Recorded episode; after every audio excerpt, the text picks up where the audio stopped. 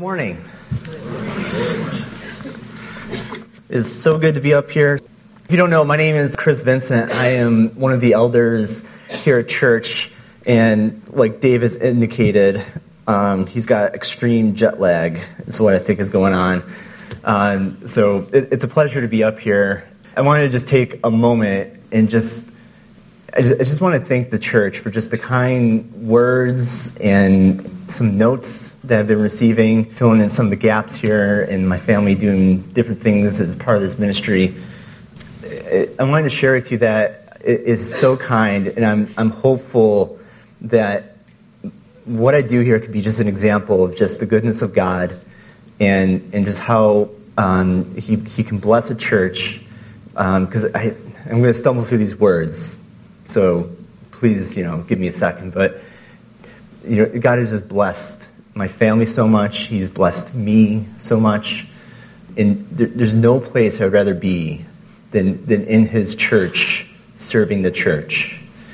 And so I, I hope that your words are very kind, and I thank you for it. But I hope really um, you just see the goodness of the Lord and His blessings on you and just the just what it means to be in a church and being able to use the gifts that He has given you. So, so thank you for your notes. I always feel like I need to thank Dave because the confidence that he has in me, I am so grateful for that. I'm sure Dave is just like we whole week off, two weeks off, but it's not lost on me. Just um, the privilege it is to be up here sharing God's word. So thank you and thank Dave, and um, I hope God continues to bless you through whatever ministry that my family is doing here. So enough of that. So we are going through um, another psalm this week. So I kind of talked about this last week, just just why the psalms are just so important for for helping us um, have that good example of how to pray through different emotions, different feelings, um, and just just the realness of that that like comes into our life with those emotions. I think the way it kind of works, you know, when you kind of look at church culture and when you kind of look at secular culture, you almost sometimes see these two extremes where in the church, emotions are just kind of very, you know, we're guarded. We approach emotions with suspicion. Um, when people are, are too emotional, we're just like, whoa, take it down a notch. That's not cool. Um, and we're very stoic in church culture. Um, Whereas you compare that to our culture, at least the, the secular culture, and you see the opposite extreme of how emotions almost become this, this truth of like your personal truth, the way I feel, the way that this emotion is impacting my life. That's my truth. It becomes your world, becomes your worldview, um, and you start to center your life around emotions. Um, and I think both of those extremes are, are, things that we have to be careful for. And so when we start to ask the question, what, what is the right balance? And what is the right approach to these very real emotions that we experience in our life um, and how we are to bring those before God? That's the Psalms. And that's the example that the Psalms are supposed to give you. And even the prayer that we read, the prayer of Moses, that one Psalm, you can just see um, you know, we read it kind of matter of fact and just kind of read out loud, but it, it is emotional. And there's a crying out that's going on. And so we want to read Psalms for that reason. It helps us to understand these emotions that we experience and these feelings. Um, God has given them to you. They're not something to suppress. They're not something to get rid of. They're not something to avoid. They're not a symptom of a problem that needs to be like erased from your life. Um, they're a gift from God to help you understand something internal going on. And, and really the big question that Psalm, Psalm 88 or any Psalm helps us to answer is what do we do when we are experiencing that deep emotion? Joy, um, darkness, and everything between. This morning, we're going to kind of go through Psalm 88. Um, Surgeon General warning. Um, there's the title. Um, we were kind of saying some very great songs towards this. Um, it's going to be kind of a sad warning. It's okay. because um, we're okay with emotions now. Um, what I want to do when we go through Psalm 88 is I just want to recognize the heaviness of it. I'm going to recognize the weights of the words. Um, it's one of those Psalms where I can probably get the point across in just a few minutes. Um, yes, got it. Sadness. It's bad. Um, but we're going to kind of hopefully open it up just a little bit. Um, but I don't want to linger too much on it. I just want to pull a couple things out of Psalm 88 and at the end, I want to give us a little bit of a ski jump because Psalm 88, it's, it's unique in all of the Psalms. Uh, it's this one and one other Psalm, Psalm 39, where you have this expression of, of darkness, you have this expression of lament, and there's no ski jump. In fact, if you were to translate Psalm 88 literally, the very last word of that literal translation from the Hebrew into English is the word darkness. And so um, it's a unique psalm in that you're kind of going through it, going through the verses, looking for the happiness, looking for the joy, looking for anything that's going to kind of make your week go a little bit better. It's not there. And I think that in itself is, is fascinating that this exists in Scripture. That God has given us this kind of, of, of um, psalm for us to kind of learn from, understand, and see what's going on. The couple of things I want to point out, again, I don't want to pull everything out, but just a couple of things. So let me kind of take you through Psalm 88, pull out those very important things. Because again, our focus is, is not on, you know, we have these emotions, but Psalm is helping us focus on what do we do when we're experiencing these things? What's the right path forward? How do you when you're going through tough times, pray through those tough times, through those dark moments, and, and be able to go to God with those emotions and find a path forward for what you're experiencing. Um, so, so, whether today you feel like you're going through that, um, I hope this is a blessing to kind of help you and have a tool for thinking through how can I move forward through dark times. Um, if you're in a season of joy and happiness, I am glad that's a celebration. Um, but life is tough. And I think this is a great thing to have in the back of your mind the next time God does take you through a season that is not full of joy, not full of happiness. Um, one of the, the things that I think can happen to our faith that, that can wreck it is when you approach some situation that you're not prepared for or you don't see scripture clearly and how it speaks to that situation. And then you start to question the goodness of God. You start to question if God is even present in your life. Let's let Psalm 88 kind of be that, that, that, that scripture that helps us through those times, understand how we can get through that, understand what God's response is to those tough times. So that's the mission today. And like I said, it's going to be heavy, but we'll, we'll have the ski jump at the end, and it'll be great. Let's find out. Psalm 88. Let's go through a couple of the first couple of verses there. So it starts off by saying, Lord, you are the God who saves me. Day and night I cry out to you. May my prayer come before you turn your ear to my cry.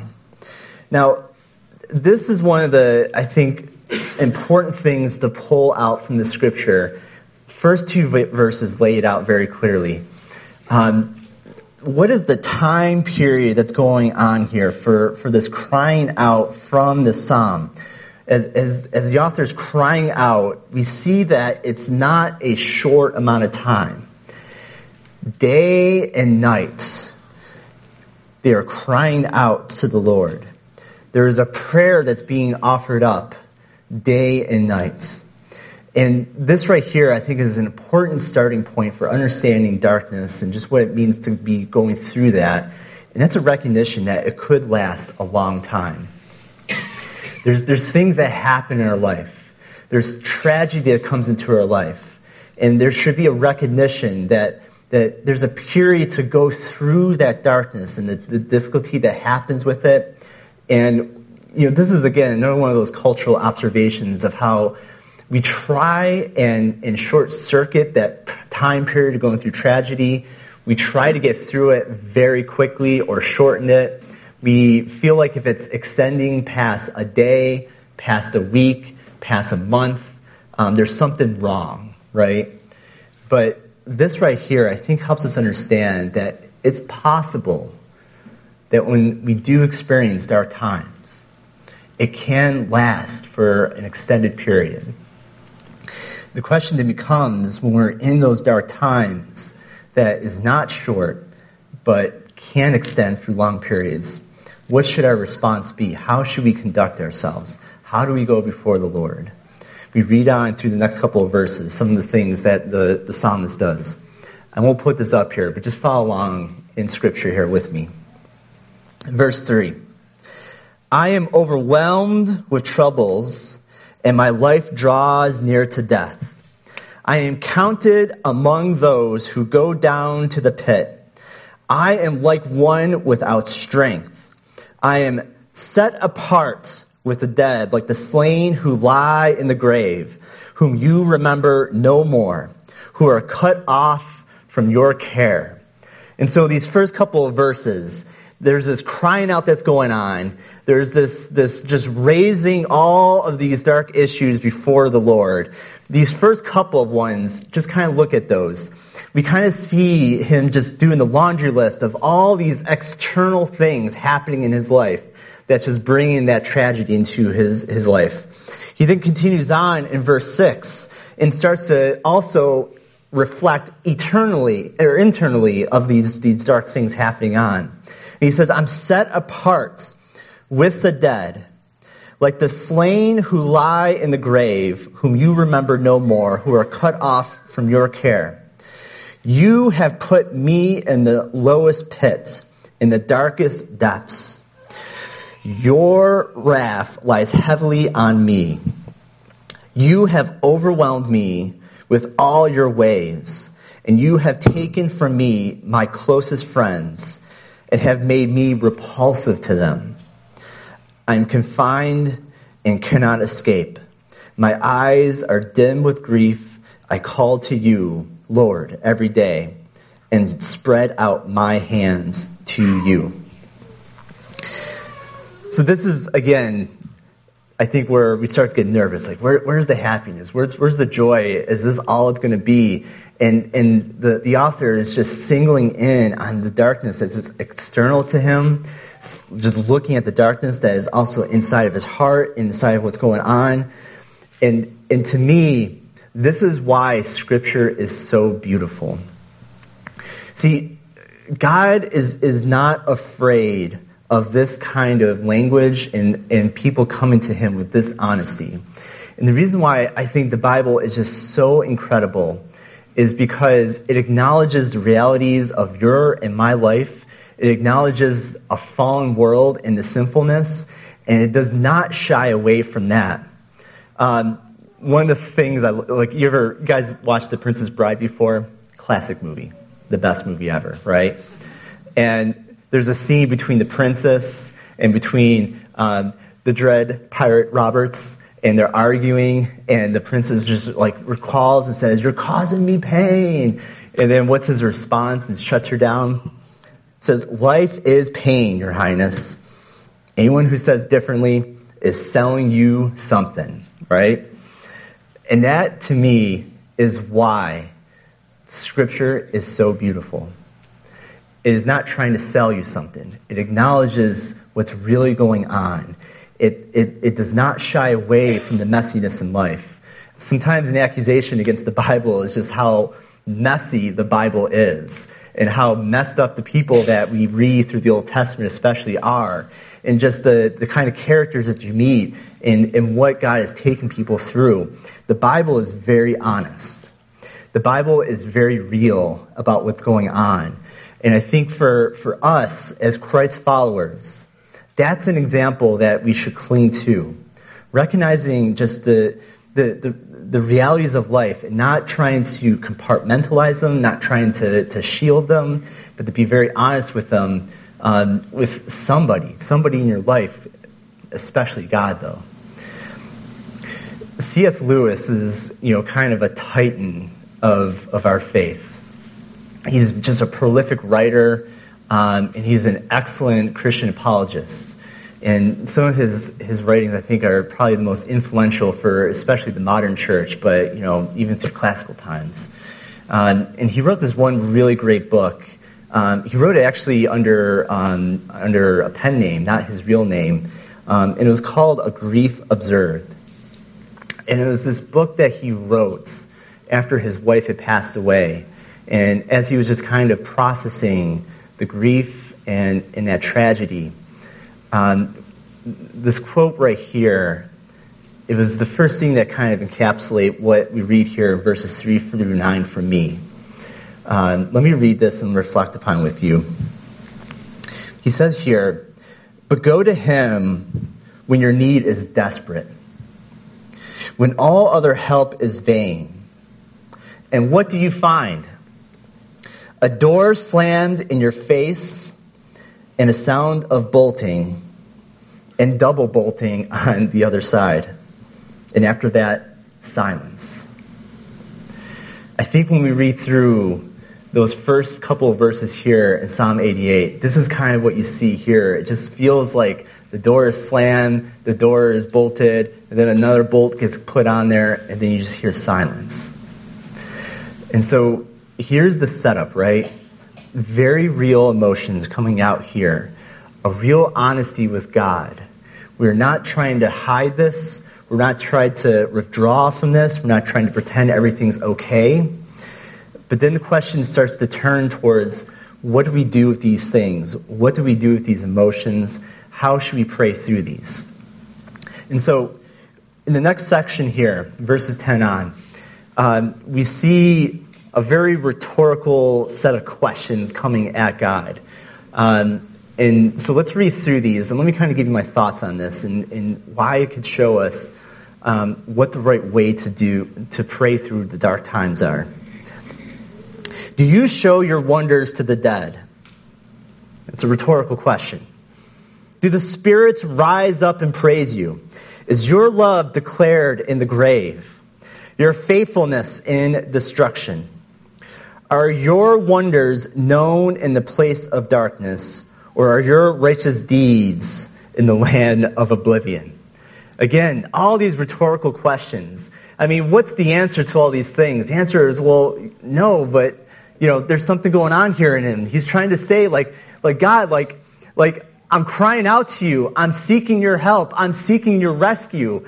Do the dead praise you? Are these lost spirits going to rise up and give you glory? And that's his expression here. He's just calling back to God and just expressing, Where are you? Where are you?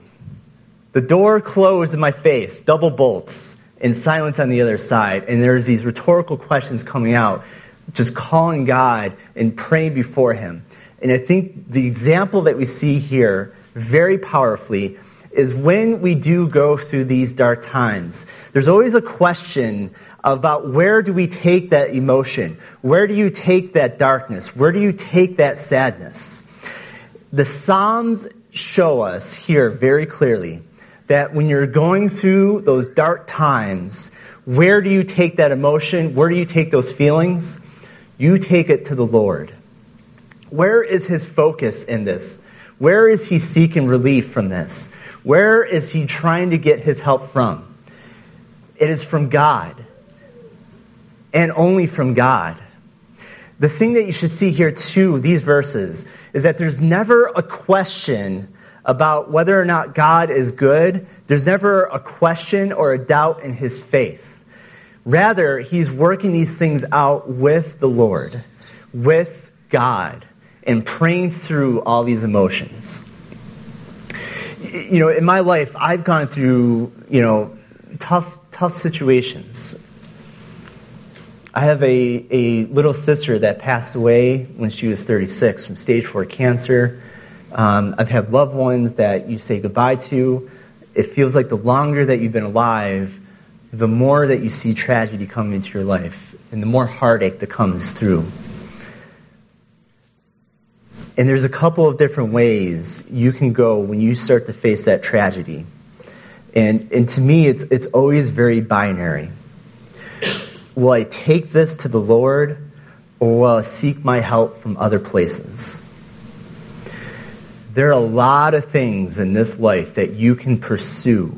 There's a lot of things in this life that you can, can go after to help relieve that pain and relieve that darkness. And a lot of those things can get you in a lot of trouble. And what we see here in these couple of verses, there's a crying out going on. The author is crying and, and praying and asking the Lord to rescue him. But where does he start and where does he finish this prayer? It's right there with God. When you're going through any kind of tragedy or dark times, the question is always going to be where do I take this? Who am I going to seek my shelter from? Who am I going to place this before? And the author tells us that, that these times of darkness can, can be long lasting. And, and who knows how long. And there's a temptation there as you're going through these troubles to start to find other things, other people, other whatever it is, to find your hope, find your rescue, to find relief. Psalm 88 teaches us, though, that when you're in those dark times, just like he's doing here, he's continuously placing these, these concerns and these tragedies and these issues before the Lord. Going to God with our despair and with our tragedy, with our doubts and fear, going to Him is an act of faith. We've been talking about this in our Sunday school class, what faith is. Um, and simply put, Hebrews 11.1, 1, it teaches us faith is putting your trust in God and having confidence in His promises. And so it becomes a question of faith. Where am I going to find my help? Where am I going to find my relief? Where am I placing my trust and my hope in? And for, for those that follow God and those who follow Jesus, we place our faith in Jesus for everything. Whether it's, it's our despair, our joy, and everything in between, we place it in Him because we trust Christ. And we have our confidence in His promises to bring us to a better spot. The Bible, it's, it's, and again, this is a beautiful thing. It's, it's not idyllic. Um, and and it, it shows us the realness of this. And it shows us just how, how God meets us where we are. Um, one of my favorite stories that kind of illustrate this in the Old Testament is a story of Elijah um, that we find in, in 1 Kings 19. Um, if you're not familiar, in, in chapter 18, there's this incredible scene where between Elijah and almost a thousand uh, of, of, prophets of these false idols, um, they have this, this battle royale on top of uh, Mount Carmel. And they basically are trying to challenge each other. Let's figure out who's got the real God. And uh, spoiler alert, it turns out God, um, Yahweh, is the winner. And so um, it results in all the prophets being slaughtered and being taken out behind the shed. And it's just this, this moment of like power and incredibleness that you see through Elijah. Then in chapter 19, he's threatened by a queen and kind of goes into hiding. And um, these words that we see here, th- these are the words of somebody that's really going through some tragedy. Um, he says here, Elijah was afraid and ran for his life. And when he came to Beersheba in Judah, he left his servant there, and while he himself went a day's journey into the wilderness, he came to a broom brush and sat down and prayed that he might die. Just, just reflect upon the emotional state of this man. I've had enough, Lord, he said. Take my life I am no better than my ancestors. And then he lay down under the bush and he fell asleep. The story continues that um, he fell asleep and an angel actually came to him And, you know, you would think that he showed up, the, the messenger gave him a kick in the rear and said, let's go, we're going to the next thing. Um, but instead, what we read here in this book is that, that he gives him some soup and he gives him some rest. And he meets him where he is and he recognizes what's going on. And if you were to read through that story, no point does the angel tell him, turn your frown upside down, buddy. Let's do it. And in no place does he try to sugarcoat what's going on. And, and nowhere's in that text do you see anything that, that does not acknowledge the reality of what Elijah is experiencing and what he's going in. And that's, that's, that's your God. That's your creator. And that's who he is. And that's where he meets you. And that's where he meets me. But the, the challenge for every believer and the challenge for all of us is always a question of where we will place our faith in. It's always a question of where we will find our help from. And there's a lot of things, like I said, in this life we could put our hope and faith into that could bring us down to a bad path, down to destruction, and doesn't actually help us get through anything. We go to the Lord we pray through our emotions and we bring those to, to God and we place them before Him and, and we keep knocking on that door until the bolts come off and the door opens up. And I don't know how long that is, but I just know Psalms show us where we go. Our help comes from no place else but the Lord.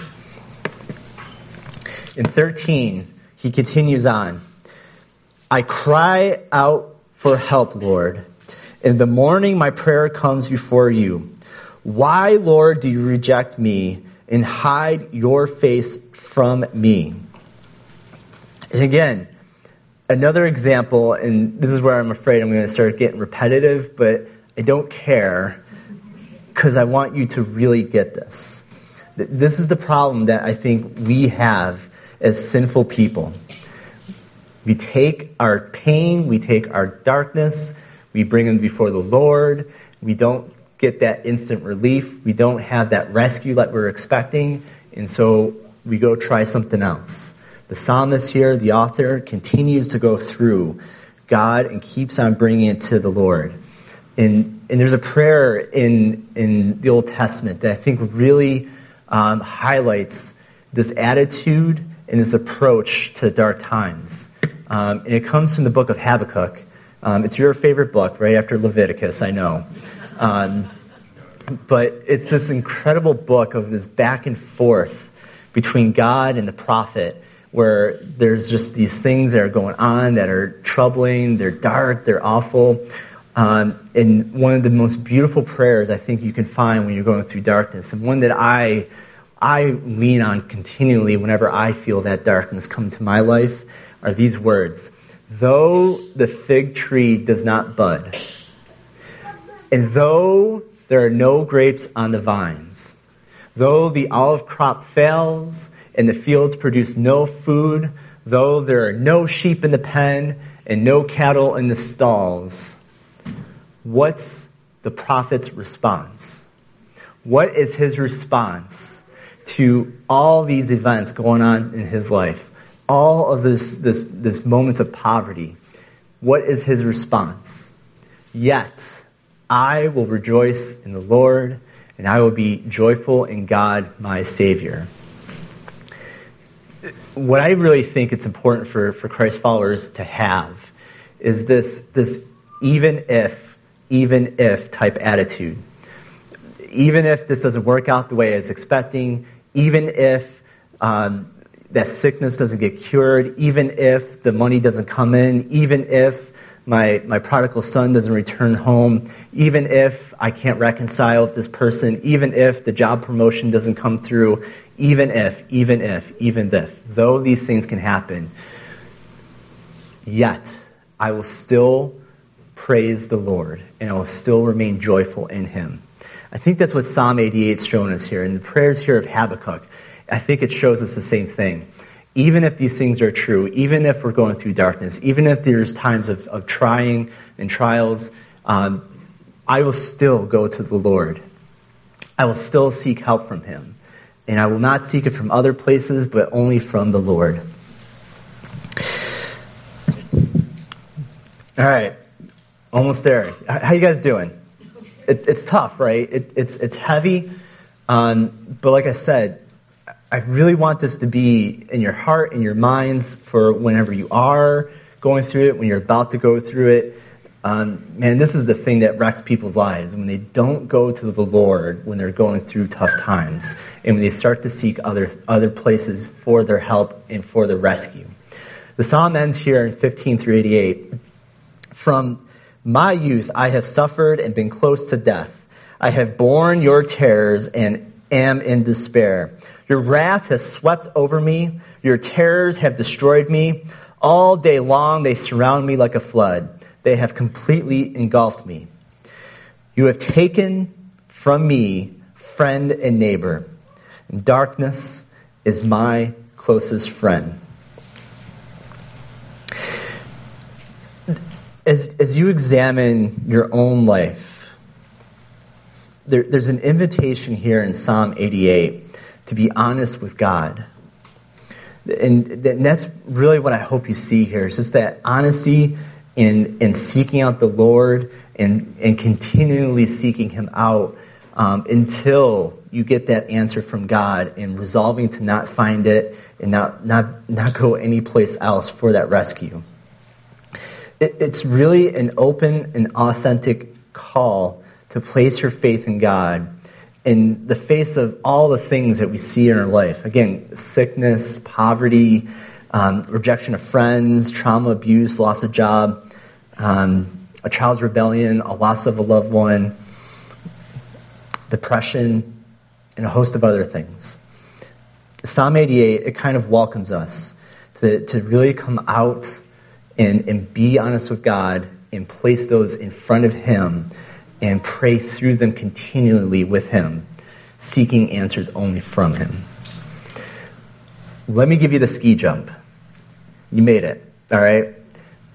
If Psalm 88 is an invitation to that honesty with God and in, in, in bringing the, the dark times and that despair to Him, um, for me, the ski jump out of this and the thing that kind of helps us show the path forward, um, it's always been James chapter 1. And so, what I want to kind of do here, um, it's not going to be up here, and you don't have to turn to it. Just kind of listen through this.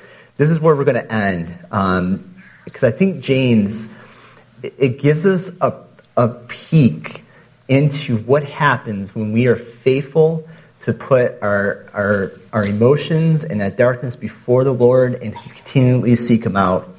Um, and James, I think, kind of shows us what that looks like as we lean into the Lord, lean into the cross. James, a servant of God and the Lord Jesus Christ, to the twelve tribes scattered among the nations. Greetings. Consider it pure joy, my brothers and sisters, whenever you face trials of many kinds, because you know that the testing of your faith produces perseverance. Let perseverance finish its work so that you may be mature and complete and not lacking anything. When darkness comes, it can last a long time.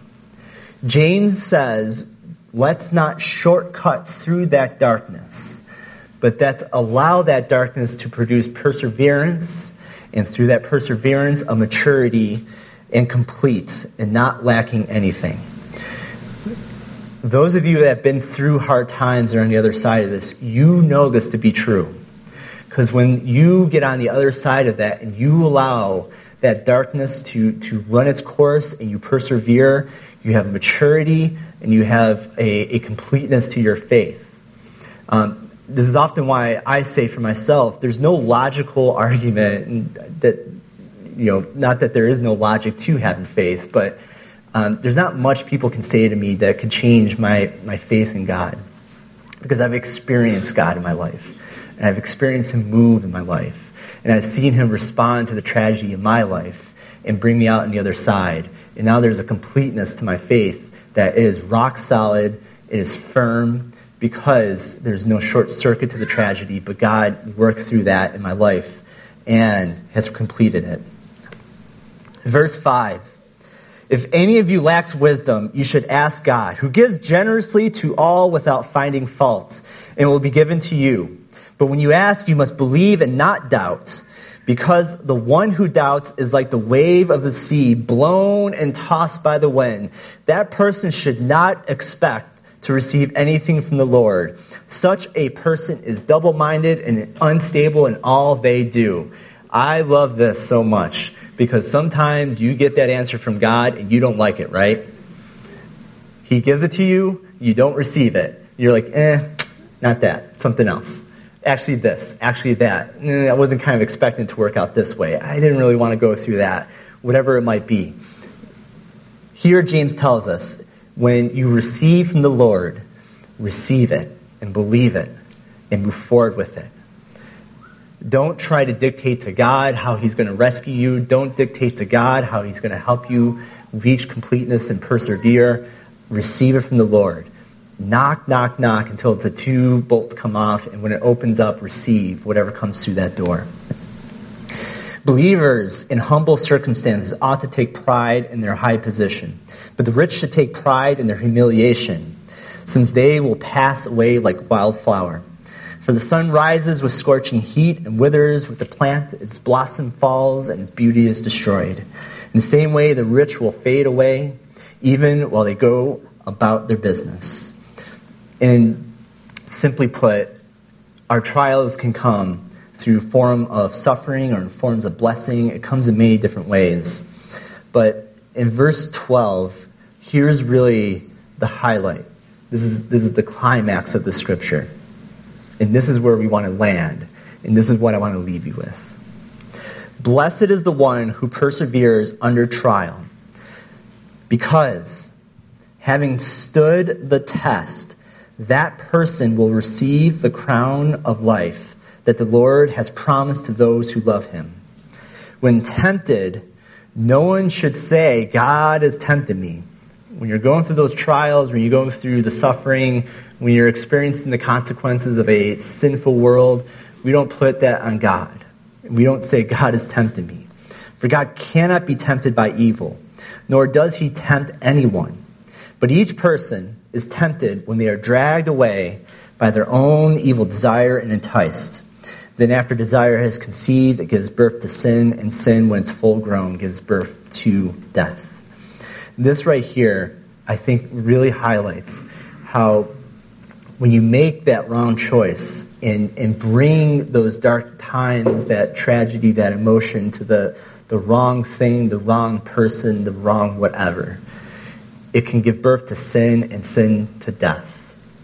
And you can take a bad situation and go to something worse. But instead, blessed is the one who perseveres and stands that test of time, because that person will be blessed by the Lord and the Lord has promised to do that to those he has loved him. James concludes here, and it's really 12 and 13 that I really want to focus in on, because that for me is, is the two paths when it comes to when you're praying through your emotions, when you're praying through those dark times, and that decision in front of you is, do I take this to the Lord or do I seek help from other places? It shows us that that when you're going through that particular situation, James is laying out that it can result in fruit in your life or thorns. It can result in a blessing or a curse. It can result in, in actually a completeness to your faith or potentially just dismantling your faith altogether. Psalm 88, it really shows us that it, it's okay to be honest with God with the realities of our life. But James shows us that when we do bring that to the Lord and we do bring all those trials and darkness to God and, and we, we ask God through honest prayer to come rescue us from this and to come be our help and to come be our salvation, whatever that may look like, um, it shows us in James that, that God can bless us and perfect your faith. So let's close in prayer. And when we close, um, let's actually ask God to just examine our lives and find out areas where we can bring this to the Lord, bring it to the cross, and ask God to really speak truth into our lives and help perfect our faith. Let's pray. God, thank you so much for today's message. Thank you for Psalm 88. It is, it is heavy, heavy, heavy. Um, but Lord, we're grateful that it exists in Scripture. You are not afraid of what we're going through. You're not afraid of the trials that we experience. You're not afraid of the darkness that we have. The Bible is real about that, and so, God, we want to be real. I pray that for every person in here, whatever they're going through, that Lord, our response would be to take any of these, these tragedies, emotions, darkness to you, Lord, and seek help from you. And Lord, that we would, we would not seek others, we would not seek any earthly things, but instead, Lord, we would go to you continuously. Um, we just pray, Lord, that you would just, just be gracious, um, you would receive us, Lord, you would sustain us, and Lord, we just pray for that perfection in our faith when we do do that. We pray all these things in Jesus' name. Amen.